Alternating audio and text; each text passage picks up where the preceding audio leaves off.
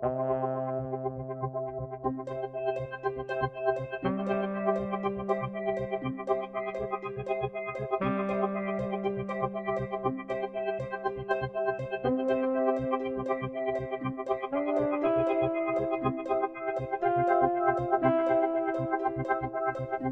Willkommen zurück auf der Therapie Couch für Filme, der 33. Ausgabe von Kino on the Couch, ein Podcast, bei dem ein aktueller Film zur Analyse auf die sprichwörtliche Therapie Couch gesetzt wird. Das heißt, wir fokussieren unseren Blick auf ein ganz spezielles Themenfeld, das zu dem in diesem Podcast vorgestellten Film passt und eine Grundlage zur Diskussion bietet. Und heute setzen wir Joker von Tod Phillips auf die Couch. Mein Name ist Sebastian Fitzklausner und der 33. Ausgabe von Kino on the Couch ist noch der Patrick Marki wie immer dabei. Hallo Patrick, erstmals. Guten Abend. Bin ich enttäuscht, dass niemand von euch beiden, und ich habe jetzt, ich sage schon beide, ohne dass das.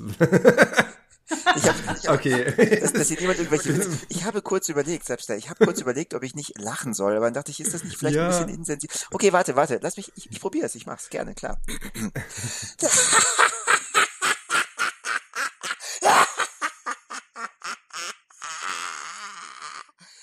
so.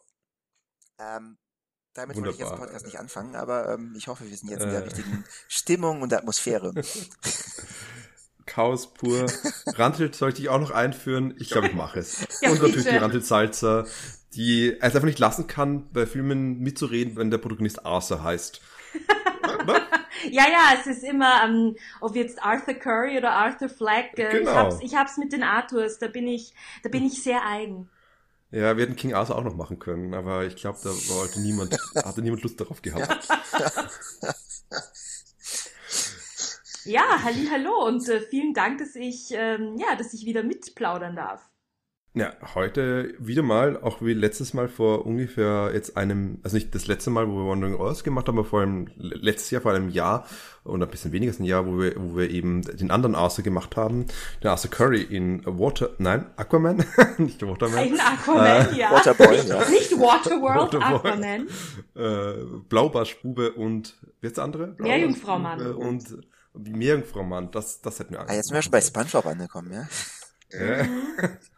Das ist halt der Chaos dieses Filmes, so dieses Chaos von Joker und der, dessen Ambiente, das er verteilt. Ähm, also diesmal passt ja wirklich perfekt, dass du mitmachst, äh, liebes Randhild, weil ja du dich sehr stark mit Superhelden und Heldinnen beschäftigst und ich glaube, gerade Batman ein zentrales Teil deiner Forschung ist, oder nicht? Ja, ja, also mir hat's ja der ganz, ja. ganz frühe Batman aus den 1940er Jahren äh, angetan und der Joker hat ja nächstes Jahr seinen 80. Geburtstag. Na, alter ähm, Knacker. Genau, alter Knacker, ähm, wahrscheinlich schon mit ein paar künstlichen Hüften mittlerweile. ähm, ja, ja, und, und äh, der Joker gehört, äh, gehört, ist genauso ein fester Bestandteil von, von Batmans Universum, wie es Robin mhm. ist oder Catwoman oder Alfred. Äh, und ja, also insofern, wann, wenn nicht zu so einer Gelegenheit, dass ich mich wieder bei euch äh, auf die Therapie-Couch lege? Du hast dich bei uns hingelegt. Jetzt liegst du. Wir, okay, dann erzähl mal, Therapeut. Ja. Wie kennst du zu viele Therapeutinnen äh, verunglücken. Ach mein Gott, ich bin krank, ich darf zu viel Therapeutinnen sein. Was hast du mit ihnen vor, selbst?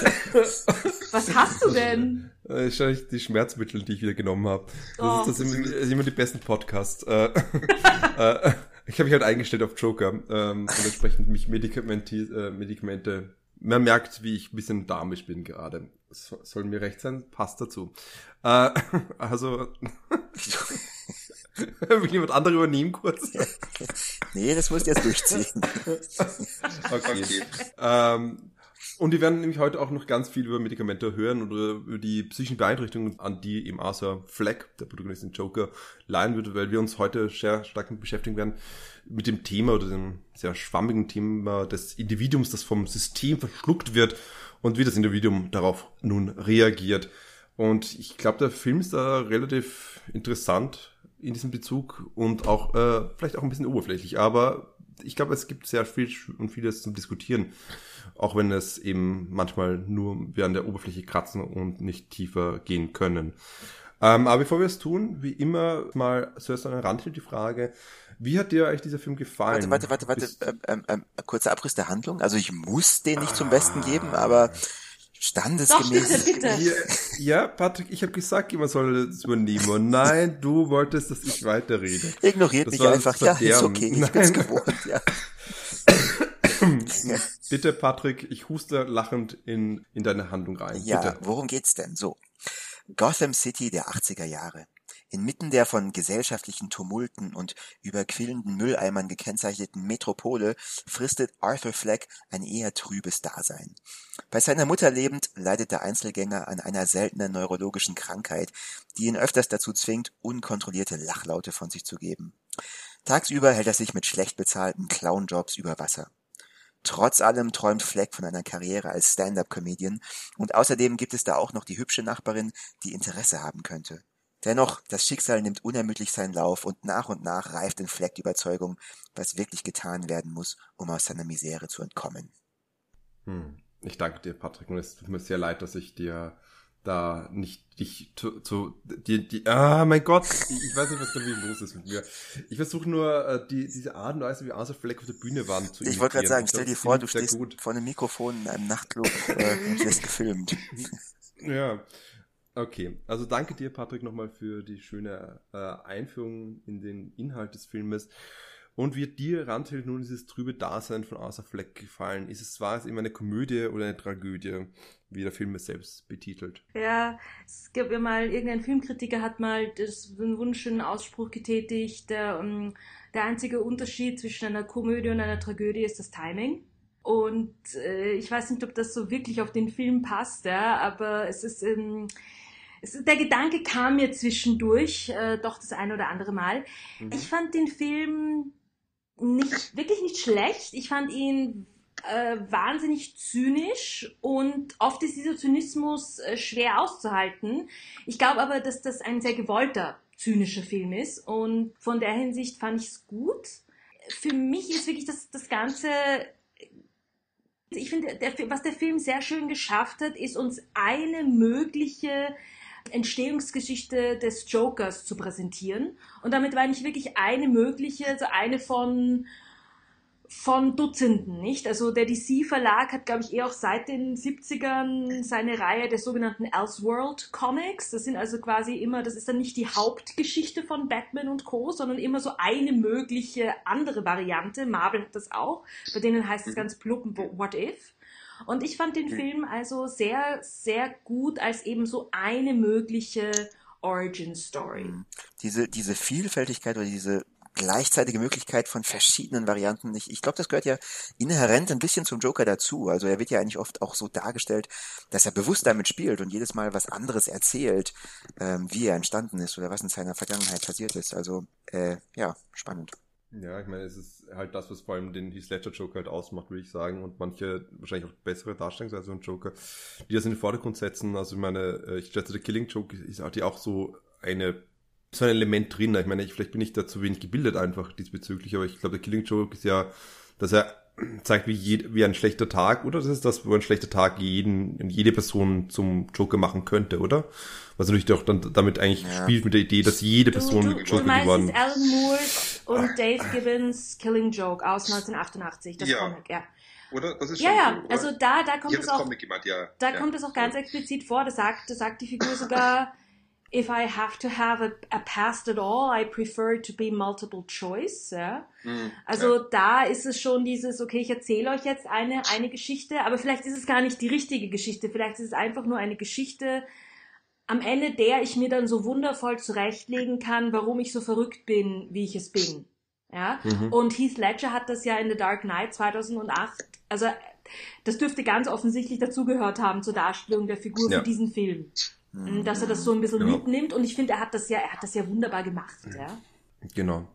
Aber dann würde ich ihm sagen, es ist eigentlich etwas, was hm, manche Darstellungen in Forderung setzen, aber nicht unbedingt alle. Weil ich meine, wenn ich mich erinnere jetzt an Batman von 1989, glaube ich, ist hier überhaupt nicht drin. Das ist so, ja, so das genau. Da wird ganz klare Kausalitätsketten gezeigt von wie wird, wie kann Jack Napier wird äh, ermordet die Eltern von Batman von Bruce Wayne und dadurch schafft es Batman, wie Batman dann schlussendlich Joker kreiert aus Jack Napier. Das heißt, es ist eine, eine sehr klare Stringenz, die hier gezogen wird, die ihm diese anderen Beispiele nicht haben und es ist die Frage, wie sehr dieser Film das jetzt drin hat und teilweise auch nicht drin hat. Also wie, wie sehr da der Film damit eigentlich umgeht, mit diesem, mit dieser Vergangenheit von Ambivalenzen oder auch nicht äh, diese Ambiguität in den Raum zu stellen. Ja. Entschuldigung, Patrick, du wolltest was sagen. Ich wollte einiges sagen, aber ich glaube, ich werde das nicht anschieben und im Laufe des Podcasts äh, zu einem späteren Zeitpunkt erwähnen.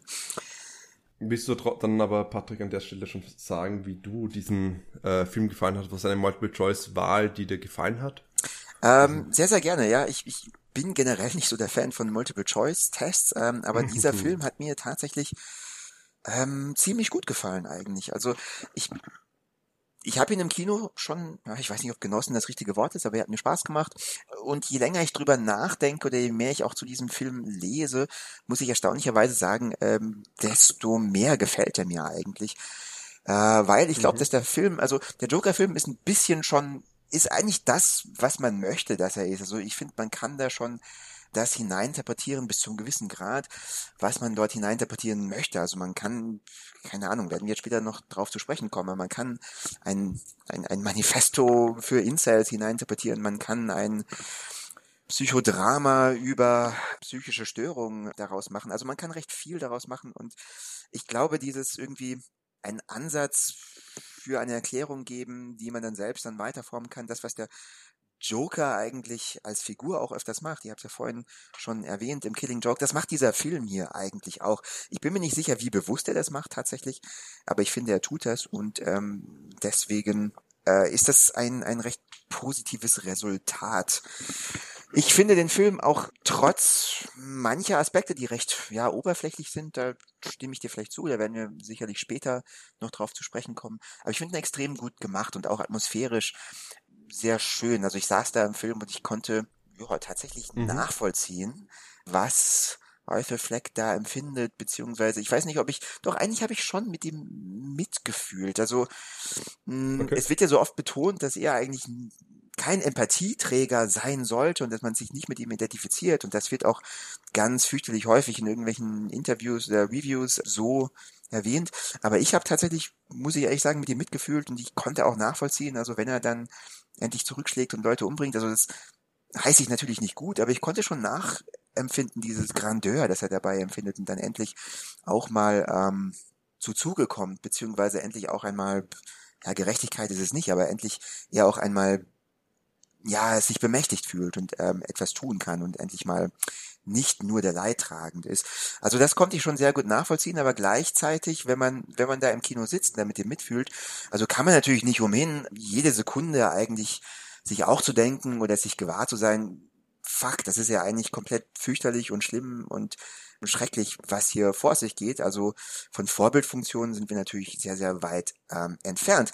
Aber deswegen, um das hier ganz kurz abzuschließen, finde ich auch, und ich hoffe, da werden wir auch noch weiter drüber sprechen, ich persönlich fand den Film eigentlich gar nicht so zynisch, wie alle Leute sagen. Einfach deswegen, weil ich finde, dass dieser Film ja dazu animiert, Perspektiven zu übernehmen, beziehungsweise einem ähm, ja, ein Werkzeug in die Hand gibt, einmal eine Perspektive von einem solchen, in Anführungszeichen, Menschen übernehmen zu können und deswegen eigentlich als Kunstwerk recht konstruktiv und wichtig ist und das eigentlich ein sehr wichtiges Instrument ist, um unsere Gesellschaft letzten Endes zu einer besseren zu machen.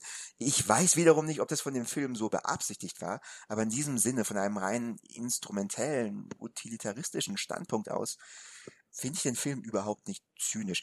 Von daher hat er mir sehr gut gefallen. Ich würde ihm, ich glaube, acht fürchterliche ähm, ins Mark gehende Gelächtersequenzen geben. Von zehn. Ja, das, das tue ich jetzt einfach dann lupen, den Erfolges lachen, damit dann mache ich einfach achtmal die gleiche Einstellung, genau. damit das passend um, wirkt. Naja, also ich würde ich würde jetzt einfach nur dazu sagen, mir ging es eigentlich ähnlich wie dir. Ich glaube aus ein bisschen anderen Gründen, ja. Mhm. Ähm, aber mir ging das eigentlich ganz ähnlich. Je länger dieser Film sickern konnte und je mehr ich mir sozusagen dann hinterher immer so Gedanken gemacht habe zu dem Film, desto besser hat er mir auch gefallen. Und dass das jetzt nicht misszuverstehen ist, ich glaube, er gefällt mir so gut, weil er so zynisch ist. Nicht, nicht mhm. trotzdem, sondern deswegen. Ich glaube, das ist eigentlich ganz wichtig, dass das so ein zynischer Film ist. Und ich wäre nämlich auch wirklich bei dir. Mir ist das auch zwischendurch sehr oft so gegangen. Es war absolut nachvollziehbar, warum Arthur tut, was er tut. Das hängt aber überhaupt nicht damit zu tun, wie man das jetzt wertet, was er tut. Ja, es ist ein Unterschied, ja. ob ich sagen kann, ich verstehe, warum du das machst, oder das, was du machst, ist gut. Das ist ein Unterschied. Und ich finde, dass dieser Film das ganz wunderbar schafft, dass man das nachvollziehen kann, warum er das tut, aber dass es einem im nächsten Moment dann natürlich auch äh, sofort auch so geht, so, ja, was du machst, ist furchtbar. Ich verstehe, warum du dich so verhältst, aber es ist dennoch furchtbar, dass du das machst, ja. Äh, ja, und ich hoffe auch, dass wir, dass wir das noch ein bisschen in die Tiefe gehen können. Äh, ganz besonders so seine Reaktionen des Hochgefühls und Grandeur nach seinen ersten Morden zum Beispiel. Mhm. Mhm. Okay, ja, ähm, also ihr beide ich glaube, wir machen da so ein bisschen ein kleines Spektrum auf, würde ich mal sagen. Ich glaube, auf der einen Ecke ist der Patrick, der es wirklich sehr gut gefunden hat, den Film. Dann die Randwelt, die so, so ein bisschen changiert zwischen nicht schlecht bis eigentlich ziemlich gut gefallen, wenn ich es richtig jetzt verstanden habe. Vor allem, was fandest du ihn abgrundtief? Nicht abgrundtief. Ich fand ihn einfach relativ oberflächlich. Und das ist halt für mich das, was ich ähm, dem Film auch sehr ankreide. Dass der Film vieles hat, worauf mich auch gefreut habe, was ich auch faszinierend fand während des Schauens, in erster Linie äh, Joaquin Phoenix Performance, aber gleichzeitig so viel Interessanteres etwa in einem anderen Film von ihm gesehen habe, wie etwa bei, weil Phoenix ist einfach total gut in derartigen Rollen, muss man einfach schlecht von weg sagen. Ich meine, er hat ja eigentlich sich selbst gespielt in äh, wieder das gleiche Spiel wie jedes Mal. I'm still here? Nein, I'm not there. You were, I'm not there. You were never really here. You were nein, never nein, really here. Nein, nein, nein, das, den wollte ich gleich hinkommen, aber bei I'm not there hat er eine, eine, eine Parallelfigur ah, okay. von sich okay. selbst gespielt. Ja, ja, ja, eine okay. artifizielle Phoenix-Figur, die unter Depression leidet. Und da kann man auch gleich fragen, wie sehr das autobiografisch ist und dergleichen. Mhm. Aber das, selbst das wäre schon spannend genug. Und er hat in dem Master hat er auch genauso eine interessante traumatisierte Figur gespielt. Und der Höhepunkt dieser Art des Spielen war für mich eindeutig You Were Never Really Here, der einfach wirklich unglaublich gut in die Psyche eindrängt, äh, mich eindrängt eigentlich fast schon sagen, ohne, fast schon gewaltsam, ohne irgendein ein Blatt von dem Mund zu nehmen. Und das ist so beeindruckend, wie eben hier Phoenix diese traumatisierte Figur spielt in diesem Film, You Were Never Really Here. Da gibt es übrigens Aber auch, auch einen wie, Podcast dazu, eine Podcast-Folge. Ja, stimmt, stimmt. Äh, und ich kann auch versprechen, dass dieser Film, wenn wir mal unsere Dekadenliste machen, auch reinkommt. Also ich finde, das ist einer der besten Filme der letzten zehn Jahre. Das ist wirklich ein großartiger Film einfach. Aber was hat dieser einen Film, You Never Really Here, ausmacht, ist tatsächlich, dass Lean Ramsey viel stärker derartige Bilder dekonstruieren kann gleichzeitig. Sie badet nicht in diesen Bildern, in dieser Bildsprache, die anscheinend ähm, meines Erachtens äh, Todd Phillips einfach cool fand. Eine Bildsprache, die er aus seiner Jugendzeit, aus seiner Kindheit mitnimmt, die wir von Scorsese und Co. kennen und diese dann einfach hier als irgendwie sehr souverän verkauft. Es waren noch schöne Bilder, das muss man auch sagen, aber gleichzeitig bin äh, ist es niemals tief in eine Materie eingedrungen. Währenddessen, ich finde Berlin Ramsey zum Beispiel, um wieder You Were Never Here zu, auf dies verweisen, sie, die Geschichte, im Zusammenhang mit dem Spiel, im Zusammenhang mit dem Psychogramm, im Zusammenhang mit der Ästhetik und wie sie mit eigentlich einem Genre-Konvention umgeht, das Ganze wesentlich tiefgehender damit, das durchbricht eigentlich. Und das hat mir einfach bei The Joker leider sehr gefehlt und ich finde, der Film ist dadurch relativ oberflächlich in der Hinsicht, wie er mit, mit diesem Psychogramm, wie ihr es genannt habt oder wie der Patrick es genannt hat, äh, umgeht. Und das ist genau das, was ich ähm, auch nachher gefunden habe. Also um, ähm, als ob der Film einen, also um das vom Patrick nochmal aufzugreifen, die vielen Perspektiven, die man auf den Film werfen kann, kann, ist für mich einfach so eine Art von, der Film wirft eigentlich alles auf die Leinwand und schaut, ob irgendwas kleben bleibt. Ja, aber. Und das ist das, was ich, was ich irgendwie eher äh, öde gefunden habe also, daran. Warte mal, darf ich dann ganz kurz nachfragen? Einerseits sagst du, ähm, es fehlt etwas, er hat es nicht adäquat genug dargestellt. Andererseits, er wirft zu viel einem entgegen.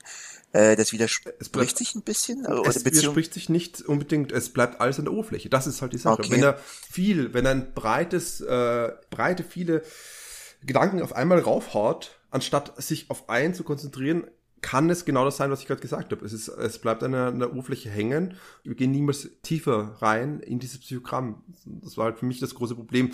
Und ich finde eben, dass der Film, man kann ihn nicht nur verstehen als Empathieproduktion. Er lädt eindeutig ein zu dieser Empathieproduktion. Also es ist genau dasselbe, wie die Randler schon gesagt hat. Ich finde, man kann fast gar nicht hier gegen den Strich lesen, weil der Film vollkommen Sympathie hegt für diesen Joker und dementsprechend ist das für mich gar nicht so subversiv eigentlich, dass er eine mhm. Empathieproduktion ist. Naja, okay. Aber der Joker ist ja schon, du hast recht, der Film legt es schon recht ähm, eindeutig darauf an, dass man zumindest in einer recht rudimentären Form Empathie für ihn empfindet, zu allermindest. Andererseits ist die Figur, die hier gekennzeichnet wird oder die hier porträtiert wird, eigentlich eine Figur, von der die allermeisten Leute ja sagen würden, oh mein Gott, nee, fürchterlich, mit diesem Menschen, mit dieser Person möchte ich nichts zu tun haben und ähm, ja, da würde ich auch in der U-Bahn so weit weg wie möglich wie hinsetzen. Also jemand, mit dem wir normalerweise. Ja, aber da würde ich unterscheiden. Ich weiß nicht, ob wir uns von Arthur Fleck in der U-Bahn fünf, fünf Sitze weiter hinsetzen oder von Joker. Da wäre für mich ein Unterschied. Das ist ja auch eine Entwicklung, mhm. die diese Figur macht. Und ich würde einfach einwerfen. Ähm, ich glaube tatsächlich von Arthur Fleck würden die meisten Leute. Vom Joker würde ich mich, also verstehe mich nicht falsch. Ich würde mich auch vom Joker fünf Sitze weit weg entfernt hinsetzen, weil ich einfach Angst hätte, zu Recht, dass er mir irgendwas antut. Aber von Arthur Fleck, das ist eine Person, die, glaube ich, von den meisten Leuten ignoriert, außergrenzt, was auch immer werden würde, nicht verstanden werden würde. Und dieser Film schafft halt Verständnis dafür. Ähm, wie er es macht, auf welcher Ebene, ja, stimmt, da kann man sich drüber unterhalten, drüber diskutieren. Also muss ich jetzt nicht fragen, aber generell hätte ich auch gefragt, naja, was, was fehlt dem Film denn? Was hättest du denn, also kannst du vielleicht ein Beispiel bringen oder irgendwie, was hätte er besser machen können? Also in die Tiefe gehen, aber was fehlt dir denn da? Also wie hätte denn wo in die Tiefe gehen können noch mehr? Es ist wie ich sehr schwierig, das so zu konkretisieren. Das ist ein Film, wo ich, mit dem ich mich jetzt auch nicht wie ich mehr beschäftigen wollte anscheinend die letzte Woche. Also ich habe gewusst, eigentlich sollte ich mich tiefer damit auseinandersetzen, aber ich komme der Zeit noch nicht mehr darüber hinaus, als zu sagen, schauen wir einfach Taxi Driver an und stellen wir neben Joker. Und dann erkennen wir einfach ich habe es nicht gemacht. Okay. Ich wollte es machen, aber ich kann bei Taxi Driver dir sagen, welche Komplexität hier äh, mit dieser Figur umgegangen wird. Und da ist es nämlich genau das, was wir wesentlich interessantes Bild haben. Hier haben wir ein wesentlich interessantes Bild von einer Person, die gleichzeitig Sympathieträger ist, gleichzeitig Empathieträger ist, aber auch monströs in ihrer Darstellungsweise. Und monströs in einer sehr stark stigmatisierten Art und Weise, nämlich dass wir dieser Person, ähnlich wie jetzt Arthur Fleck eigentlich, nicht eine Hilfestellung geben können, oder es wird gesellschaftlich nicht eine Hilfestellung gegeben, und dadurch entwickelt sich hier eine, ein Zusammenhang aus politischer Positionierung, aus ähm, Ressentiments, die sie aus ihrer Kriegs- und Traumerfahrung mitbringt und aus Gewalt, die daraus resultiert, die einfach eben hier für uns unangenehm ist, die, die wir fast gar nicht ertragen können. Und das ist ein wesentlich interessanteres Bild, weil es so komplex ist und weil es so spezifisch noch dazu ist. Wir befinden uns in den 70er Jahre und ich glaube 75 ist der Film rausgekommen. Wir sind direkt nach, der, nach dem Vietnamkrieg. Wir können ganz genau sagen, in welche Position sich Veteraninnen, Veteranen wiedergefunden haben äh, in diesem Zeit, politischen Zeitkontext. Und wir können auch sehen, wie welche Aussagen von anderen Leuten ihn dazu getrieben haben, diesen ähm, Trevor, ich glaube, Trevor hieß er mit Vornamen, oder? Trevor ja, Pickle? Nein, Travis. Äh, Travis. Travis. Travis. Travis, Bickle. Danke, danke, Travis. Danke, danke. Travis. Wie Travis hier eben voranschreitet. Immer mehr zum Abgrund und, und das ist jetzt so das, was diesen Film nochmal eine Höhe, eine, eine höhere, höhere Position setzt. Einfach, dass dann die Gewalt, die aus seiner eigenen Traumatisierung führt, ihn auch zum Helden macht. Er als Held äh, imaginiert wird. Warte, warte, und wir wissen bei Joker aber, jetzt. Nein, bei, okay, okay, okay. Du bist jetzt bei Taxi, Taxi Driver, Driver, ja? Schau den Film, schau, okay. schau das Ende von Taxi Driver an. Er liegt im Krankenhaus und ähnlich wie bei Clockwork Orange, ein Film, der ähnliche Themen anspricht, nur wenige Jahre davor, kommen dann die Medien oder hat, hat so ähm, Fragmente von Zeitungen hängen im Krankenbett, beim Krankenbett, die ihn feiern, weil er eine, eine jugendliche Sexarbeiterin gerettet hat. Und das ist ganz ähnlich wie auch, wenn wir zum Beispiel Jonathan Shays ähm, Buch Achilles in äh, Vietnam liest, ähm, wo er über seine Patienten schreibt und seine Patientinnen schreibt und deren posttraumatischen Stresserfahrungen schreibt, wie manche Männer, manche so ehemalige Soldaten, die hier porträtiert werden, einfach so in die Boston-Region hinausgehen in der Nacht, um einfach Gewalt tätig sein zu wollen, weil das ist das Einzige, was sie kennen. Ja. Und das wird dann aber genauso als heroisch missverstanden von den anderen. Und das fand ich ihm so spannend bei Taxi Driver. Sorry, das eine sehr lange äh, Rede war, ich weiß. Okay, aber darf ich, aber ich hätte nur einen kurzen Einwurf Ja. und, äh, und, und das und das ist jetzt nicht um um das irgendwie abzuschwächen, was du gerade gesagt hast, aber ich glaube, was du auch sagen möchtest, ist Todd Phillips ist halt weder Martin Scorsese noch äh, wer hat Clockwork Orange Äh, gedreht? Ähm, Stanley Kubrick. Danke, noch Stanley auch- Kubrick. Und ich denke, das ist vollkommen legitim, ja. Also Todd Phillips, bisher bekannt für die äh, Hangover-Trilogie, ja, ja, ist kein oder sagen wir mal noch kein äh, Martin Scorsese, er ist noch kein Stanley Kubrick, er ist auch noch kein äh, die Regisseurin von dem anderen Äh, Film, Lynn sorry, Ramsey. äh, die du erwähnt hast, ist, er ist auch noch keine Leon Ramsey, ja. Und und ich finde, das muss man anerkennen. Aber lustigerweise ist, glaube ich, das für Todd Phillips sein bisher ernsthaftester Ja, Film. Und Todd Phillips ist jetzt überhaupt keine nicht umstrittene Figur als Regisseur, das muss man auch einfach vorweg sagen, ja. Ähm, aber ich glaube, wenn, wenn der Film mehr Anleihen nehme bei den Filmen, die du jetzt erwähnt hast, dann hätten ihm wahrscheinlich sehr viele Leute vorgeworfen, dass er einfach nur Filme, die schon da gewesen sind, kopiert. Ja, aber das tu- tut er ja eh auch. Aber das tut er tatsächlich relativ deutlich, ja, das sehe ich auch so. Also, äh, Ähm, also meine ich ja, aber er kopiert nur die Oberfläche. Das ist halt das Problem, was ich sehe. Er nimmt das Ambiente, er nimmt die Bilder, er nimmt die Produzentin von Scorsese, die Emma Tillinger-Koskov, heran und baut eine relativ oberflächliche Hommage an den Film, ohne zu sagen, okay, was steht eigentlich dahinter? Und ich glaube, You Were Never Really Here ist genau das Okay. Beispiel, wie man das genau machen kann. Dass man sagt, okay, was hat Taxi Driver ausgemacht? Machen wir das neu und versuchen es zu adaptieren für die, eine heutige Gesellschaft und eine heutige Kinolandschaft. Und das ist das Besondere an You Were Never Really Here. Ja, sorry. die Frage ist, Okay, okay, na, verstehe, was du die meinst. Frage ja. ist, ist Todd Phillips auch ein Jodie Hill? Okay, da brauche ich jetzt bitte mehr ihr- Kontext. Also, um bei diesen Filmen zu bleiben, ähm, oder die in eine ähnliche Richtung gehen, natürlich Mhm. ist Taxi Driver hier ähm, der, der, der, der Archetypus, will ich fast schon sagen. King of Comedy war was vier Jahre später, auch von Scorsese. Aber Observe and Report, ein relativ junger Film von 2009, äh, macht eigentlich genau das gleiche von Jodie Hill. Und das Geniale an dem Film, ich fand ihn wunderbar. Der ist auch Zynismus pur. Und der ist eigentlich Taxi Driver auf Komödie und so, dass man es gar nicht weiß. Das heißt, man geht in den Film rein, erwartet eine Komödie, spielt auch Seth Rogen die Hauptrolle und dann ist es eigentlich eine höchst tragische Geschichte. Ja, genau, wo auch ein, ein junger Mann in psychotischem Übermut jemanden umbringt und sich dann dafür imaginiert feiern lässt. Aber äh, egal, gut, schaut euch Observe Mhm. Report an, wenn euch solche Filme gefallen. ja, gut, das ja. wollte ich einfach nur mal kurz eingeworfen haben. Nein, also ich glaube, es ist halt immer die Frage, ähm, fällt es mehr in, ins Gewicht, was dieser Film alles nicht ist? Äh, oder eher, was der Film ist. Und ich glaube, man kann sehr wohl darüber sa- sprechen, dass der Film äh, an manchen Stellen zu oberflächlich bleibt. Mhm. Ich finde aber, das kann man immer, also man kann es immer in zwei Richtungen sehen, ja. Die, die Frage ist halt immer, wie viel will ich, will ich selber nachdenken, ja, ähm, in, in einem Film auch auf die Gefahr hin, dass ich völlig missverstehe, was der Regisseur oder die Regisseurin gemeint hat. Mhm. Äh, und wie sehr will ich, dass mich ein Film an die Hand nimmt. Ja?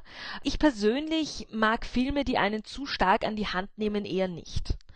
Ähm, und ich, und ich finde, ich finde, man kann diesem Film auch überhaupt nicht vorwerfen, dass er einen an die Hand nimmt. Ja, ich würde aber übereinstimmen mit ein paar Kritikern, äh, die äh, gemeint haben, der Film sei ein bisschen vorhersehbar und dadurch auch ein wenig langweilig. Und das habe ich mir, bevor ich den Film gesehen habe, eigentlich so nicht vorstellen können. Und dann saß ich in dem Film und habe mir gedacht so, naja, es ist aber ziemlich klar, was du jetzt machen wirst, oder? Also ein bisschen vorhersehbar finde ich ist der Film Ja, schon. aber- aber nicht übermäßig störend, aber halt ein bisschen vorhersehbar. Das, das Aber das liegt ja in der Materie. Wir wissen ja genau, wer der Joker Natürlich, sein das wird und was passiert.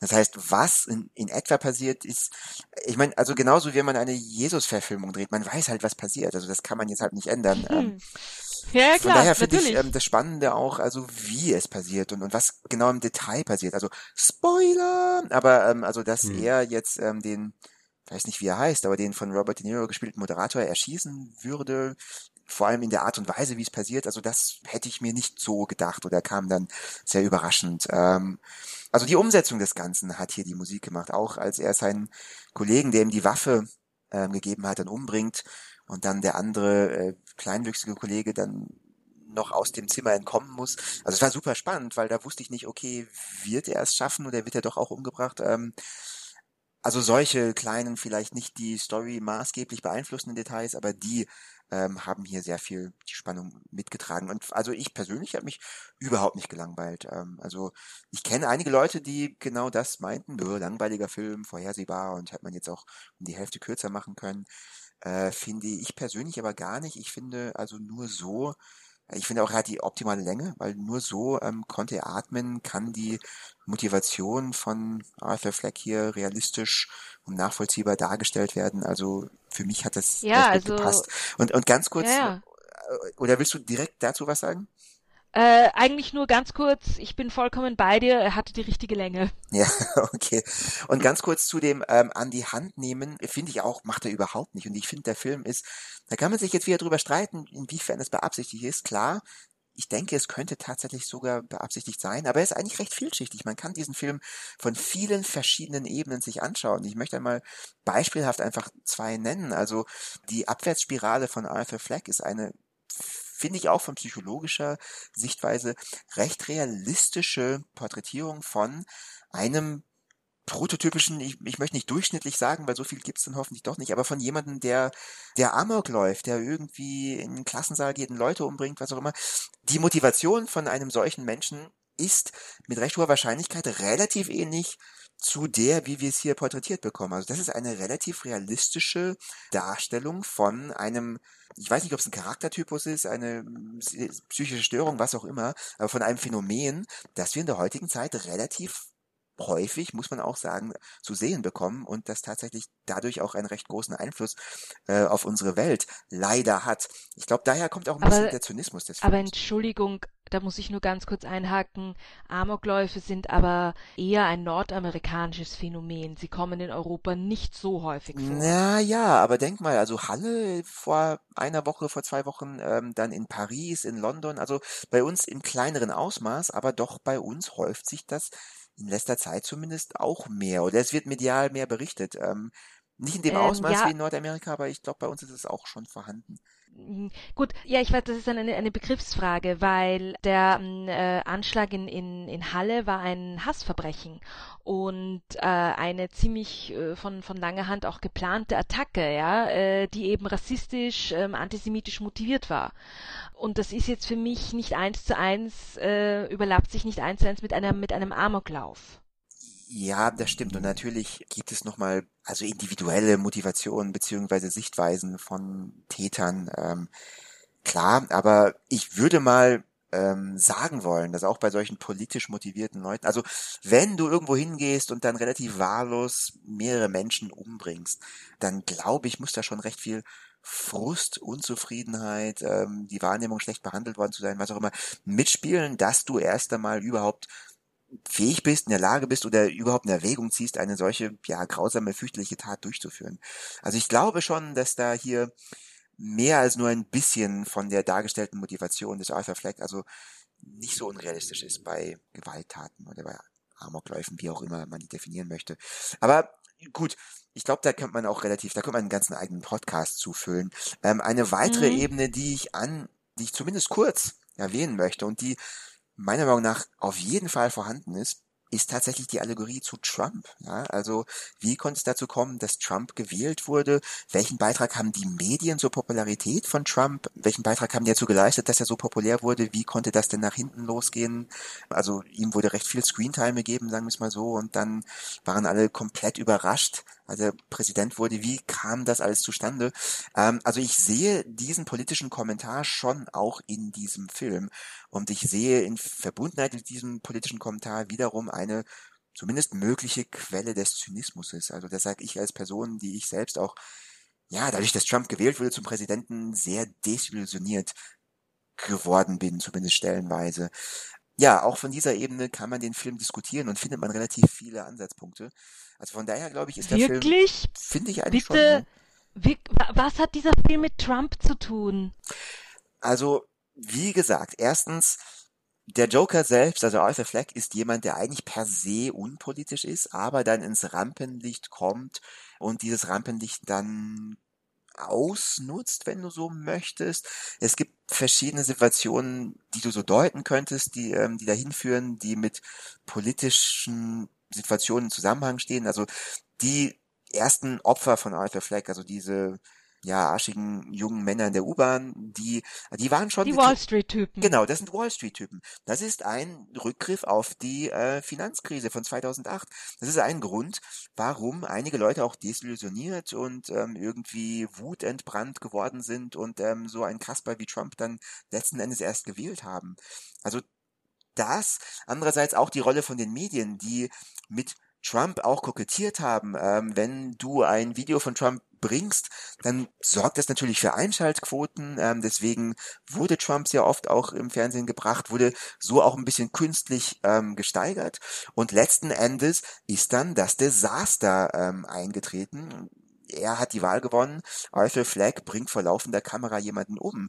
Das heißt, es ist ein, ein Problem, das von den Medien teilweise zumindest auch mitgeschaffen wurde. Also der Moderator Robert De Niro ähm, ich weiß nicht, wie der heißt im Film, aber der Moderator, der von Robert De Niro ähm, verkörpert wird, der kokettiert ja mit der Situation. Er lädt Arthur Fleck ja erst zu sich ein und macht sich über ihn lustig, das geht aber nach hinten los. Arthur Fleck wird dann zum Idol von den Leuten. Also es ist nicht ganz von der Hand zu weisen.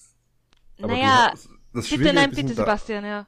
Das Schwierige daran ist ein bisschen, dass ich finde eh, dass wir sind jetzt eh schön in die Diskussion reingeschlüpft irgendwie und, und haben es von meiner äh, ersten Bewertung ziemlich in, zum Empathieträger weitergefahren und dann sind wir direkt in die Kontextualisierung des Films in, anhand von ähm, der politischen Situation und dem, was er aussagen möchte und da sind wir gleich beim ersten Problem irgendwo.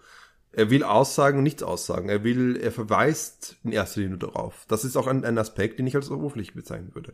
Äh, beziehungsweise als fast schon fehl, fehlerhaft in seiner Herangehensweise. Nämlich, wir haben zum einen, jetzt um das, was dir, was du jetzt ansprichst, wir haben diese Verweise auf Trump auf mehreren Ebenen, aber in unterschiedlichen Ausmaßen. Du verweist auf äh, zum Beispiel, dass jetzt Joker an sich irgendwie ein, ein Trump-Stand-in ist, in seiner Hinsicht von dem, wie er jetzt ähm, zu einem Symbolcharakter geworden ist und dieses von Medien spielen mit und da Medien macht, bla bla bla, sozusagen ein, der Rückgriff auf, ja, jetzt fällt mir wieder der, der Ding-Film mich ein vom äh, Scorsese.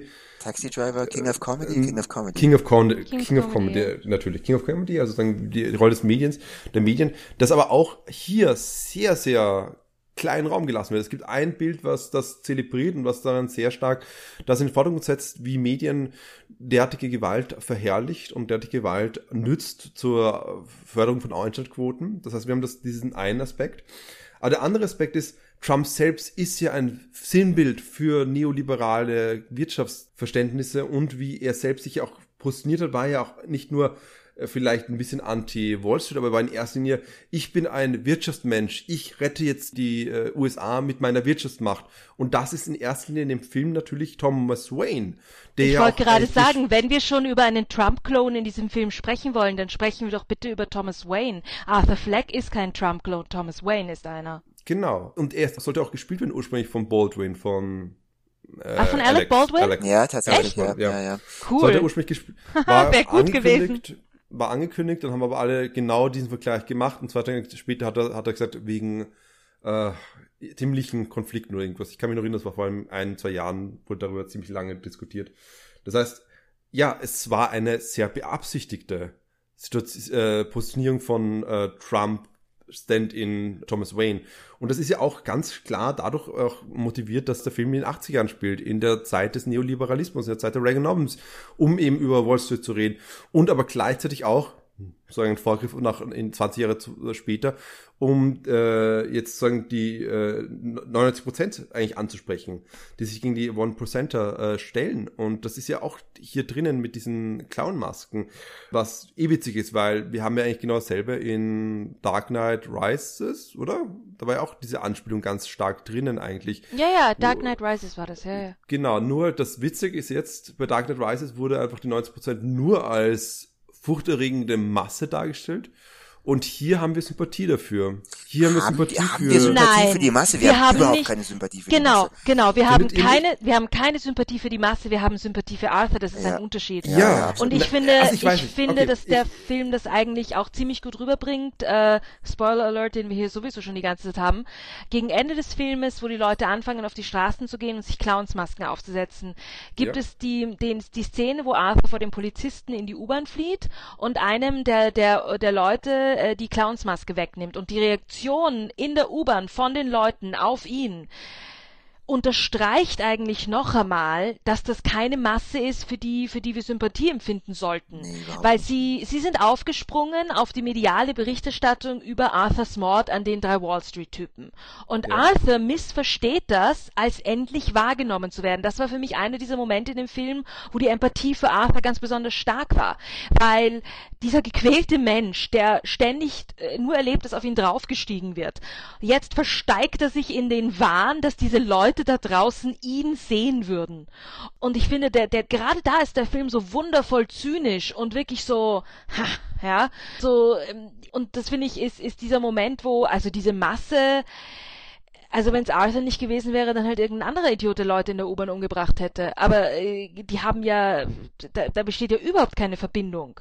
Ja, ja, aber ich, aber, also, aber ich finde das Problem, nur ganz kurz, ja, ja, ich finde aber, das ist das Problem daran, dass, dass, dass man den Film, dass wir Arthurs Aussagen ähm, für bare Münze nehmen, dass er unpolitisch sei, weil ich finde, es gibt ein Zusammenfallen von dem gesehen werden wollen, dem aggressiven gesehen werden wollen, der das eben hier durch den Arthur dann als Märtyrerfigur herangezogen wird, weil sie ist ja, er ist wie, Jesus Christus am, am Kreuz schlussendlich, wo er, wo er auf dem Polizeiwagen steht und seine Arme rechts und links von sich streckt. Das ist ja wirklich eine, eine klare Jesus-Positionierung.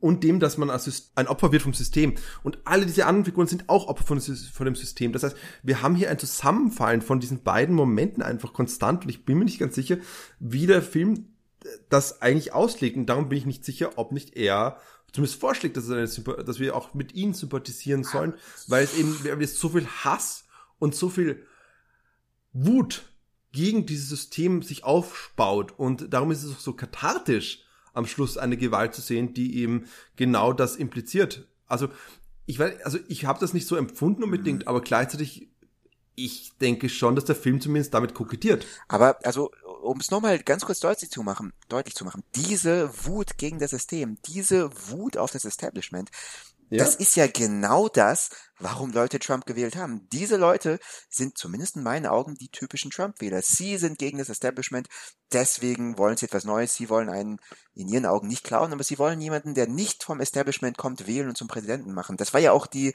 offen kommunizierte ähm, Motivation dahinter.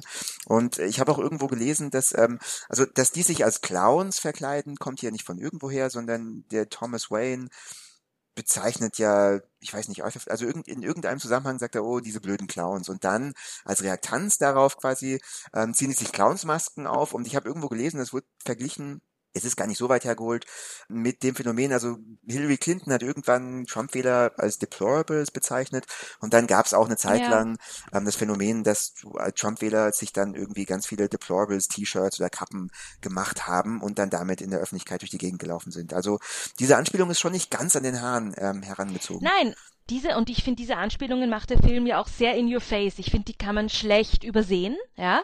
Äh, und deswegen finde ich, ja, in, in dieser Hinsicht, ja, kann man in diesem Film sehr viele Referenzpunkte setzen, ja, gegenüber dem Wahlkampf von 2016 in den USA. Äh, ich würde nur einfach eher, eher einen Strich ziehen, wo ich einfach sage, ähm, aber Arthur Fleck ist keine Trump-Figur. Äh, aber es gibt, es gibt Thomas Wayne, der ein sehr gutes Stand-in für Trump ist. Es gibt eben auch das, was er da sagt. Ja? Er bezeichnet die Leute die das machen, was Arthur in der U-Bahn macht. Er bezeichnet sie als Clowns. Gleichzeitig war Arthur, als er diese drei Männer in der U-Bahn erschießt, als Clown verkleidet. Äh, und das befruchtet sich ja dann noch gegenseitig durch die mediale Berichterstattung, wie der Film sie gestaltet. Ja. Äh, also das spielt dann alles sehr schön zusammen. Und ich finde, man darf halt, was den 2016er Wahlkampf betrifft, ja, äh, nicht nur einfach sehen, ja, die Leute, die ähm, frustriert und absolut überdrüssig waren des politischen Systems, des Status quo, den es gab, ja, sondern äh, es gab halt auch eben von der Gegenkandidatin, ähm, von der Hillary Clinton halt auch einige Fehlgriffe in, in der Hinsicht, was sie für eine Strategie im Wahlkampf geführt hat. Also äh, der 2016er Wahlkampf, das ist auch eine vielschichtige Geschichte. Ja? Da kann man, das kann man nicht einfach so sagen, ja, so und so war das und deswegen ist Trump gewählt worden. Da ist, da ist sehr viel zusammengespielt, ja. Ähm, aber natürlich, ja, äh, Hillary Clinton hat in ihrem Wahlkampf über die Deplorables gesprochen. Äh, vier Jahre davor hat der, der Mitt Romney, ja, der damalige Kandidat der mhm. Republikaner, in einem ähnlichen Setting, nämlich auch bei einer Wahl, Wahlkampfwerbeveranstaltung, über die Leute äh, gesprochen, die ihn nie wählen werden, äh, weil sie einen zu starken Latino-Background haben. Also das mit Romney, Hillary Clinton, da gab es eben diese Fehltritte, nach denen man dann auch irgendwie wusste, ja, der Wahlkampf, das wird aber jetzt äh, es wird jetzt an, angenehm für das Wahlkampfteam hinter dem Kandidaten, hinter der Kandidatin. Ja? ja. Und da finde ich, da macht halt dieser Film eine schöne Referenz, ja, weil natürlich ist Thomas Wayne auch ein schöner Stand-in für einen familiären Clan, wie es die Clintons in den USA sind. Ja? ja. Und das finde ich wiederum sehr gut, dass dieser Film eigentlich diese Referenzen reinwirft. Ja? Und, und nicht vergessen, er spielt im Jahr 1981, da ist äh, Reagan äh, gewählt worden. Also äh, und Reagan hat ja auch sehr viele also mit ihm beginnt ja auch die ganz starke neoliberale äh, Zeit in den USA. Das darf man auch nicht vergessen, dass das auch mit seiner Präsidentschaft zusammenfällt. Ja. Und Ende der 70er Jahre die Stadt New York ja tatsächlich äh, pleite war und es tatsächlich sehr viele ja, so eine sehr lange Zeit äh, New York auch eine wirklich sehr unglamouröse bis äh, sehr gefährliche Seite hat. Und der Film spielt natürlich auch ganz stark genau damit, ja, dass er uns genau diese Seite von New York zeigt, weil ich meine, ja, Gotham City ist natürlich eine Fantasiestadt, aber nachdem es äh, in Manhattan einen Abschnitt gibt, der Gotham genannt wird, äh, weiß, glaube ich, jeder, also eh inzwischen jeder auf der Welt, ja, dass Gotham City ein Stand-in ist für New York City. Mhm um kurz an diesen Punkt wieder jetzt nochmal anzuschließen von dem, was du jetzt gesagt hast mit dem, dieser Komplexität, die eigentlich hinter dem Wahlkampf 2016 steht. Ja, und das hat der Film halt nicht. Der Film ist muddy. Der Film ist extrem muddy, weil es genau das ist, was wir... Die Welt da draußen ja, ist muddy selbst. Nein, nein, nein, nein. Weil, weil es genau das, was das, das Problem ist, was, was wir jetzt hier haben. Wir haben hier die konstante zeitgleich haben wir Momente, wo wir die Figuren als rechts und links einschätzen können und immer wieder wechseln diese Position, weil die Referenzen, die sie, sie auf die sie beziehen, irgendwie nur Referenzen sind. Sie sind irgendwie oftmals auch hohl. Und um jetzt nochmal der Grund, warum ich jetzt gemeint habe, dass eben diese Figuren weniger Trump-Wähler sind, hätte ich gesagt, ist tatsächlich auch dahingehend, dass sie Trump-Wähler und vor allem dort, wo Trump äh, Wahl Richtung Gewalt, äh, Wählerinnen, Wähler Richtung Gewalt tendieren, die punchen down. Die punchen nicht ab. Die Figuren, die wir hier haben, die Clowns ja. punchen ab. Mhm. Das ist ein gewaltiger Unterschied zwischen Trump-WählerInnen und diesen Figuren, die wir hier haben. Also, okay, ja, oh. hast du, hast du einerseits recht, andererseits auch nicht. Also, was, sorry, nur damit es zu keinen Missverständnissen kommt. Was meinst du mit abpunchen und downpunchen?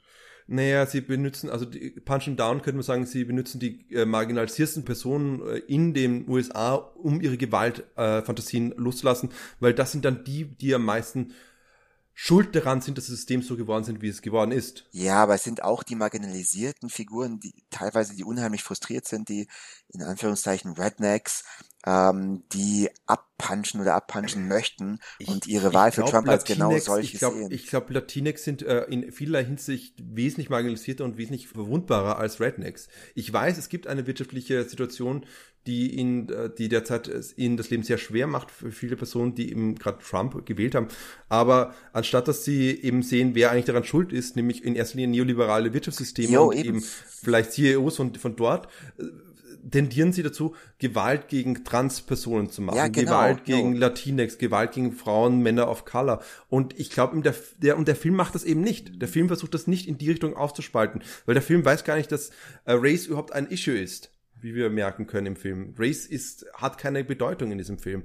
Äh, in diesem Film hat die einzige Bedeutung, die es gibt, ist, bist du reich oder bist du arm? Und wenn du arm bist, kann es dazu führen, dass du nicht nur von dem System verschluckt wird, weil du einfach kein Geld hast, sondern dass du auch zum Beispiel vom, äh, medizinisch nicht betreut bist und dadurch noch mehr runterkommst. Und das ist das Einzige, wonach der Film aufteilt. Und wenn man reich und arm macht, dann haben wir einfach hier viel stärker die Bilder, die, ähm, also diese Muddiness halt, okay, vielleicht kommt es, äh, kommen hier Anspielungen auf diese Trump-Wähler, aber gleichzeitig, sie punchen eindeutig hinauf gegen das Establishment und nicht gegen andere Personen, die noch marginalisierter sind als sie selber. Okay, aber Entschuldigung, ist das nicht der springende Punkt, äh, der Unterschied zwischen arm und reich? Also wenn du als Latinx reich bist, dann hast du es auch nicht so schwer. Das Problem ist halt, dass als Latinx du in aller Regel nicht reich bist, beziehungsweise nicht so leicht reich wirst. Aber rein prinzipiell jo, ist der Unterschied gegen, schon äh, zwischen und Arm gegen und wen, wen greifen, wo sind die Amokläufe? Sind die Amokläufe gegen reiche Latinx oder sind die gegen arme Latinx? Hä? Also es ist, äh, es okay, ist ein okay, Moment ein, mal, ja. Äh, okay, okay. Nein, Entschuldigung, Sorry. beruhigen ja, wir uns kurz ein bisschen, ja. Ich glaube nämlich, dass, nein, nein, ich glaube nämlich, dass ihr beide recht habt. Es ist, äh, wie heißt es, äh, das schöne Wort dafür? Es geht um die Intersektionalität. Ja, genau, ja. es geht um die Intersektionalität von diesen Problemen. Ich äh, muss äh, sagen, äh, ich finde es vollkommen okay, wenn ein Film nicht alle Thematiken aufmacht, sondern sich einfach äh, jetzt fokussiert, ja. Nicht, dass dieser Film so wahnsinnig fokussiert wäre auf das Problem arm-reich, aber die Geschichte, die in dem Film erzählt wird, wird vor allem aufgemacht anhand der Linie Have und Have-Nots, ja, und, und, kümmert sich nur in zweiter Linie darum, ja, dass die Have-Nots äh, sehr oft äh, nicht weiß sind und, und, und so weiter und so fort, ja. Äh, das, was den Film aber am allerstärksten interessiert zu zeigen ist, Gotham ist eine Stadt, äh, in der du ähm, einfach komplett äh, geliefert bist, ja, wenn du arm bist. Äh, und wenn du keine, kein Vitamin B hast, wie das so schön heißt bei uns, ja, und du keine Verbindungen bist. Aber wenn du reich bist, kannst du es dir richten und wenn du arm bist, kannst du es dir nicht richten. Und das ist nach wie vor ja ein, ein wahnsinnig wichtiger Punkt. Ein wahnsinnig wichtiger Punkt. Nicht der einzige. Weil, da hat der Patrick auch recht, wenn äh, eine, eine, eine reiche afroamerikanische Familie hat andere Probleme als eine arme afroamerikanische Familie. Das will das, ich ja nicht verneinen. Ich habe auch nicht gemeint, dass Intersektionalität keine Rolle spielt. Ich habe eher gemeint, wenn wir uns anschauen, wo die Hassgewalt vorkommt, wo äh, das ist, was wir vorhin als Amoklauf bezeichnet werden, welchen Region das ist. Das ist in erster Linie eine Region, die eben nicht nur äh, überwiegend auf Color ist, überwiegend braun oder schwarz ist, sondern gleichzeitig auch strukturell benachteiligte Regionen sind aufgrund eines Wechselspiels aus ihrer Race mit dem Zusammenhang von ihrer Armut. Und ich finde, das lässt der Film nicht nur äh, äh, vollkommen weg, sondern dadurch löst sich das meines Erachtens auf, dass diese Figuren eins zu eins Stand-in sind für Trump-Wähler. Das war eigentlich meine Kritik an, an okay. Argumentation von Patrick. Ich habe nicht okay, gemeint, dass wir Intersektionalität hier außen vor lassen sollen. Ich habe einfach nur gemeint, wie wird diese Gewalt dargestellt, wie wird die Masse dargestellt und wo äh, findet diese deren Gewalt ihre katharischen Ur ähm, Ausklang. Das ist halt immer gegen das System. Es ist niemals gegen noch stärker marginalisierten Personen. Und das ist auch das, diese Kritik, die ich kurz angesprochen habe, mit, dass es überhaupt keine People of Color gibt in dem Film. Das stimmt natürlich auch nicht. Aber sie spielt, aber Race spielt halt in dem Film keine Rolle. Mhm. Der einzige Faktor, der reine Rolle spielt, ist genau das, was du gesagt hast, Rantilt, nämlich, dass es eben hier diesen Aspekt gibt von, von Klasse und dass, dass diese Linie es aufgemacht wird. Punkt ja, das ist die einzige Linie, die der Film aufmacht, genau. ja, weil das einzige, was der Film halt auch zeigt, äh, ist halt, dass People of Color äh, auch die Gelackmeierten in dem System sind. Da hätten wir äh, die Sozialarbeiterin, zu der ähm, Arthur geht, zumindest anfangs des Films äh, ist er in diesem System noch drin, wo er zu ihr geht. Äh, ihr Job wird gestrichen, dadurch wird aber auch quasi seine Therapiesituation ähm, gestrichen.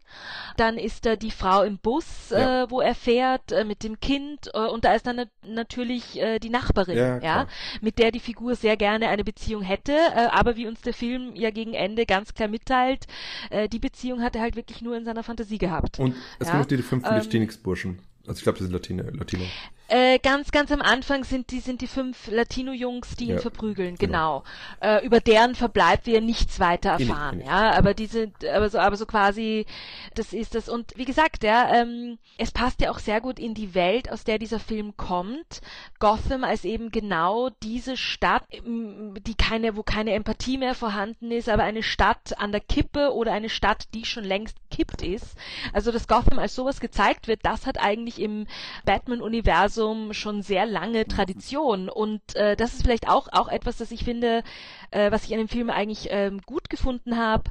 Im Grunde genommen funktioniert dieser Film auch, wenn Arthur nicht zum Joker wird. Dann funktioniert dieser Film eigentlich auch. Der Film sorgt aber auch dafür, und vielleicht können wir uns darüber auch noch unterhalten, der Film sorgt ja dafür, dass wir nicht vergessen, dass wir im Batman-Universum oder zumindest in einem möglichen Batman-Universum äh, wir uns befinden. Ja. Äh, und da würde mich ja interessieren, wie, wie euch beiden das eigentlich gefallen hat. Also es gibt ja wirklich sehr klare Verweise auf die Wayne-Familie, bis dorthin, dass es gar nicht mehr zum Aushalten ist, meiner Meinung nach fast. Ja. Und es würde mich, würde mich fragen, wie, wie euch das, das gefallen hat also, im Film. Was mir sehr viel Spaß gemacht hat, war eine Szene, die habe ich im, im, Kopf. Das erste Mal, als man Bruce Wayne sieht, ich glaube, es ist das erste Mal, ähm, Arthur Fleck steht draußen am Tor und Bruce Wayne ist gerade im Garten und wird irgendwie auf Arthur Fleck aufmerksam und rennt zu ihm hin. Und während er zu ihm hinrennt, ähm, gibt es eine Szene, wo er dann nur ganz kurz, aber so eine Stange hinunter ähm. So wie der Batman aus den, in den, was, 60er, 40er Jahren. Also so kleine Anspielungen, so zu diesem Zeitpunkt weiß man streng genommen noch gar nicht, dass das Bruce Wayne, der zukünftige Batman ist, weil es noch nicht offen angesprochen wurde. Aber das ist einfach ein... Naja, Entschuldigung, ich aber glaub, wir wissen, ich glaube, du musst schon die letzten 80 Jahre unter einem Felsen geschlafen haben, um nicht zu verstehen, ja, wer der Junge ist. Ja, das stimmt, aber es wird ja, also wird ja später nochmal direkt angesprochen. Also bis Ja, natürlich, zu, natürlich. An diesem Zeitpunkt, wo er, also das fand ich einfach genau, süß Genau, wo sie gemacht. sagen, du bist Batman, oder? Das, die, die nein, nein, nein, aber wo sie dann sagen, ja, ja, Bruce, genau, du bist Bruce genau, Wayne, du bist, also, weil zu diesem Zeitpunkt ist sein Name noch nicht ausgesprochen. Man weiß nicht, also man kann sich natürlich denken. Aber ich glaube, man sieht davor schon ein Bild von ihm, oder? Ich bin mir nicht ganz sicher, aber es gibt auf jeden Fall ja, irgendwann ein Bild. Ja, von, man ich glaub, sieht davor genau, ein Bild von ihm in einem Zeitungsartikel. Auch da wird, glaube ich, nicht Wayne aus. Also, nee, aber man weiß, dass Thomas Wayne ist. Man weiß, doch, dass, doch. Man weiß, dass Thomas also, Wayne egal, ist. ich wollte nur sagen, ich finde solche... Und dass sein Sohn ist. Ich das fand solche so Anspielungen, also dass der zukünftige Batman, Batman to be, ähm, diese Stange hinunterrutscht als kleines Kind, ähm, fand ich einfach super nice.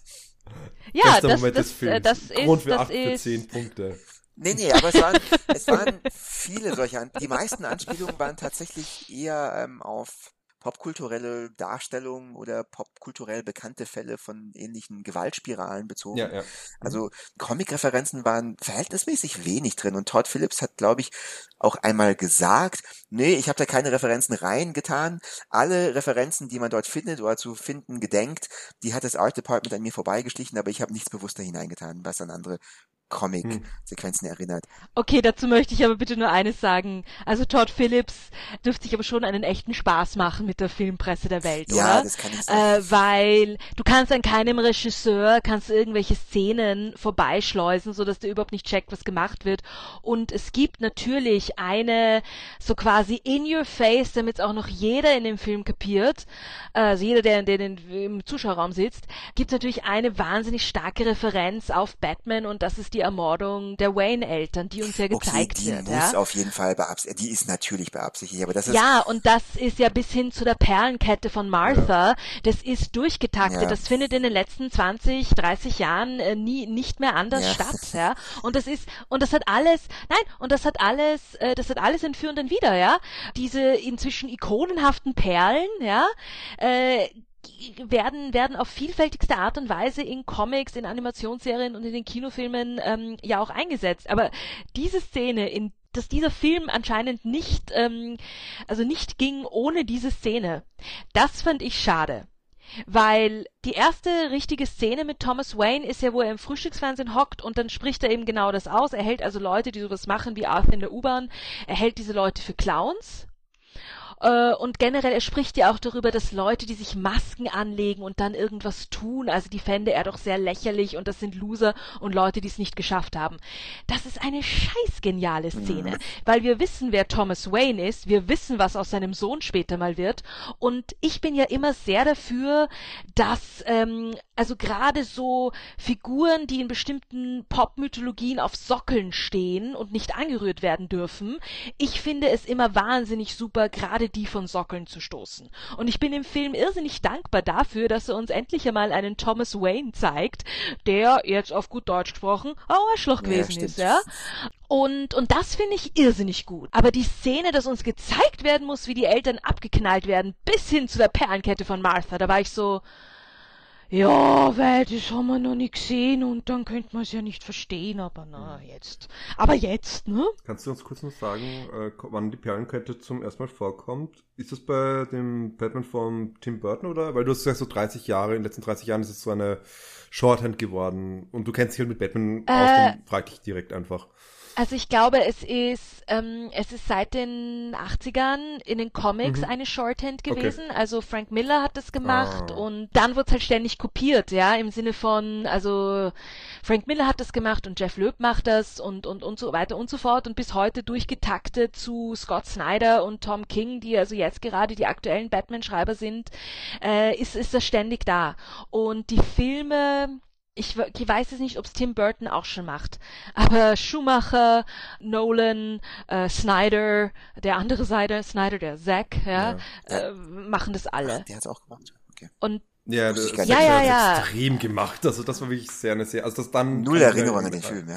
am meisten erinnern irgendwie, an, weil, weil das kann er halt Zack Snyder so sehr pointierte Slow-Motion-Action machen und das ist eine Szene, die für ihn geschrieben ist eigentlich, mehr oder weniger. Das stimmt, das stimmt. Aber um jetzt auf deine Frage, außer du willst noch was sagen, Rantild, sonst würde ich das auch auf deine Frage nein, äh, that was my point. Okay. Ich warte auf eure Reaktion. Ähm, das ist tatsächlich interessant. Also, und ich muss auch gestehen, ich gehe mit dir klar d'accord, dass ich eigentlich das mit ähm, Bruce Wayne und dem Ende vor allem eher unnötig gefunden ha habe. Das hat halt wieder diesen Aspekt vom, hm, wie soll man sagen, es ist wieder dieses, erstens, was Prequels generell so haben, diesen Fatalismus irgendwo. Es muss einfach immer so passieren. Und zum anderen ist es aber auch diese Art und Weise, wie, wie Batman und Joker immer wieder zusammengebunden werden. Mit ich habe dich geschafft, du hast mich geschafft. Was hier wirklich noch, noch mal stärker gemacht wird, in der Hinsicht, dass eben Thomas Wayne halt Bruce Wayne äh, Insert ist oder sozusagen, oder dass er halt eine Beziehung mit, eine private Beziehung mit Thomas Wayne hat, der Joker. Mm, Das ist halt für mich etwas ein bisschen unnötig eigentlich. Das brauche ich tatsächlich weniger. Und ich muss auch sagen, die Tatsache, dass jetzt mh, in diesem Universum, diesem Film Standalone, Alternative History, wie auch immer man das jetzt nennen möchte, ich bin jetzt nicht ganz zufrieden dass, und nicht so glücklich darüber, dass äh, Arthur Fleck und Batman, also Joker und Batman vielleicht sogar jetzt Brüder sind. Also ich habe das nach dem E gesagt. Sind äh, sie nach dem Brüder? Es gibt beide Möglichkeiten. Halbbrüder wär, würden sie sein, Halbbrüder, ne? genau. Sie werden Halbbrüder. Ähm, äh, ambivalent wird es offen gelassen und es kann noch immer so sein. Also, Ja, stimmt schon. Ich, Mhm. äh, und ich muss gestehen, ich bin auch nicht so froh, dass, das habe ich nach dem Kinobesuch der Randfeld auch gesagt, dass jetzt äh, James Bond und Blofeld jetzt auf einmal Brüder sind, äh, genauso wie Austin Powers und Dr. Evil. Das, Ja, das finde ich immer lustig, dass das, das angefangen hat mit Austin Powers und Dr. Evil. Das sind alle Brüder. Alle, alle, alle Erzfeinde werden auf einmal Brüder. Das heißt, das brauche ich tatsächlich weniger. Aber interessant ist jetzt wirklich, um eigentlich äh, überhaupt mal zu deiner Frage zu kommen oder zu deiner eigentlichen Antwort, diese Dekonstruktion vom Batman-Universum und von manchen Figuren am, am Sockel, das ist tatsächlich interessant, vor allem, weil es ist sowieso schon immer ein Problem gewesen, dass eigentlich Batman handelt über Rich Guy Punching Poor People. Das ist eigentlich das, das Hauptthema ist von Batman, dass er als reicher Millionär sich es erlauben kann, arme Kleinkriminelle äh, zu schlagen. Ich weiß, das ist eine Versimplifizierung, aber der Witz ist, das ist die Versimplifizierung, die ja das Internet eigentlich gemacht hat. Das ist doch der Hauptjoke, der metatextuelle Hauptjoke, den man über Batman macht, neben dem Because I'm Batman. Neben dieser Tatsache gibt es diesen anderen Joke, dieses, dass diese Klassenfrage so in den Vordergrund gestellt wird. Und es ist witzig, dass dieser Film jetzt diese Klassenfrage, die das Internet in den letzten 15, 20 Jahren immer wieder aufgeführt hat, dass eben Batman eigentlich eine ziemlich arge Klassendynamik drin hat und dass man das auch bei den Nolan-Filmen sehr stark spürt, wie Christopher Nolan oder David Goyer, äh, sich positionieren hier in dieser Klassendynamik, wie etwa, dass diese 99 Prozent und so diese Bilder einfach evozieren, die aus den Medien kommen, dass das jetzt nun das versucht zu dekonstruieren oder das zu problematisieren, dass Thomas Wayne vielleicht auch ein klassistisches Arschloch ist, wie du es jetzt so schön vorne formuliert hast, weil er einfach Ja, äh, das sagt, ja. Das ist doch wunderbar. Das Na, ist einfach so- die Sichtweise des Jokers, ja. die dem entgegengesetzt wird. Das heißt, wir haben einmal Und- Batmans Sichtweise, einmal Jokers Äh. Sichtweise. Also Ja, also ich finde es ja generell spannend, die Überlegung anzustellen, dass äh, Martha und Thomas Wayne eben nicht diese Heiligen sind, zu denen sie Bruce natürlich macht, Ja, ja. Mhm. Äh, aber das ist ja auch Teil der Art und Weise, wie er dieses traumatische Erlebnis verarbeitet, nicht? Also meine Eltern, äh, die Wohltäter, die würdevollen Menschen, die so quasi doch die Gesellschaft immer nur verbessern wollten, ja. Aber diese Chance wurde ihnen genommen und jetzt mache ich das halt, aber auf meine sehr eigene Art und Weise. Batman-Comics haben immer eine schwierige schwierige K Klassendynamik hatten sie immer schon, Genau. ja. Und das Lustige oder, oder Tolle, was dieser Film macht, ja, ist, dass er das erste Mal sehr offen halt darstellt. Also Thomas Wayne wird wirklich als arrogantes Upper-Class-Schnösel äh, Menschall hingestellt, der sich jetzt einbildet, ich rette jetzt mal die Welt, wählt mich zum Bürgermeister von Gotham und dann rette ich eure Welt. Und ein weiteres Klischee ist ja genau auch die, was der Film aufmacht mit der Möglichkeit, dass Arthur sein ähm, uneheliches Kind sei. Weil äh, was gibt es äh, schöneres Klischee über die oberen 10.000 als dass die mit dem Personal ständig umeinander tun, ja? Das ist ja auch so alt wie wie der Groschenroman, ja? Genau diese Vorstellung, nicht über die äh, Herren und Damen aus besserem Hause und ihre Dienerschaft, ja? Ähm, also nicht nur, dass der Film dann diese Fantasie ja äh, bedient, sondern er, er, er, er, er taktet die auch durch äh, von also der Mutter, die das geheim hält und die das verklärt, diese Affäre, die das ge- gegeben haben könnte, äh, bis dann hin zu Thomas Wayne, der das abstreitet und der das auch auf eine arrogant, äh, verletzende, brutale Art und Weise in einem direkten Exchange mit Arthur ja brutalst abstreitet und ihn in dieser Szene wird Arthur noch einmal erniedrigt. Ja, das ist also der Film ist wirklich stapelt die Erniedrigungen, die diese Hauptfigur ertragen muss, würde ich es jetzt mal so formulieren, ganz scharf. Es, es, es stapelt aber tief, ja. Ja. Und die Endidee, die ja dann auch irgendwann auftaucht, wenn das stimmen würde, wenn das für diesen Joker stimmt, dass der eigentlich der Halbbruder ist von Bruce Wayne, na, dann freue ich mich jetzt schon auf den Psychiater in Arkham, der die beiden mal in eine Gruppensitzung kriegt, ja, weil das ist dann so frei nach dem Motto, ja, also, Brüder, ne, äh, äh, wo, wo soll man dann anfangen? Da gibt's in der, in der westlichen äh, Popkultur von der Bibel angefangen die schönsten Brüdergeschichten, ja, äh, über die ungleichen Brüder, ja, und das wäre dann schon eine wirklich sehr starke Dekonstruktion äh, von der Wayne-Familie und von Batman aber die, die durchaus spannend wäre, das ja mal durchzuspielen. Weil, weil es wird immer so gerne davon gesprochen, dass Batman und Joker, äh, und auch vollkommen zu Recht, ja, dass diese beiden äh, Figuren irgendwie zusammengehören. Seit dem Anfang von dem Batman-Universum, seit 1940 gibt's die Joker-Figur.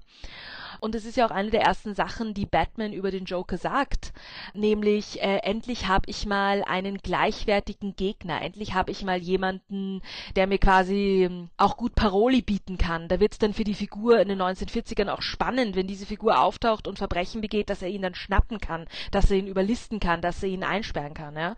Also aus dieser Sicht gesehen ist das ja ein sehr spannender Twist. Es, er muss einem nicht gefallen, ja, aber es ist ein spannender Twist. Ja, also ich finde halt, es, es genügt, dass sie metaphorisch gesehen zwei Seiten einer Medaille sind und müssen nicht gleich hier diese Geschwisterlichkeit hineinbringen. Aber Weil das, äh, Mhm. Ja, das mündet einfach, und das ist das eigentlich, was ich mich hier so ein bisschen problematisiere, in diese Schicksalhaftigkeitsdebatte, in der Chosen One-Strukturen, die wir einfach heutzutage einfach oft kennen. Und wie gesagt, ein bestes Beispiel von den letzten Jahren finde ich halt wirklich dieses Bond-Blofeld-Phänomen, weil nein, Bond ist nicht nur einfach ein, ein Agent, der halt aufgrund seines Berufs in Kontakt tritt äh, mit dieser äh, kriminellen Organisation. Nein, es ist vom Schicksal bestimmt, dass er gegen seinen Bruder ankämpfen muss. Man kann es jetzt als eine literarische Überhöhung sehen oder als eine Erweiterung von dem, was wir halt derzeit nämlich sehr oft haben, wenn man mit Fate umgeht, um Schicksal, äh, haften Schlägen umgeht und wie das dann auch zum Beispiel gemacht wird in sowas wie Star Wars, Last Jedi, wo eben genau das dann dekonstruiert versucht wird und das wird dann wieder problematisiert von der ganzen Fangemeinschaft und dann gesagt, nein, das kann man nicht machen.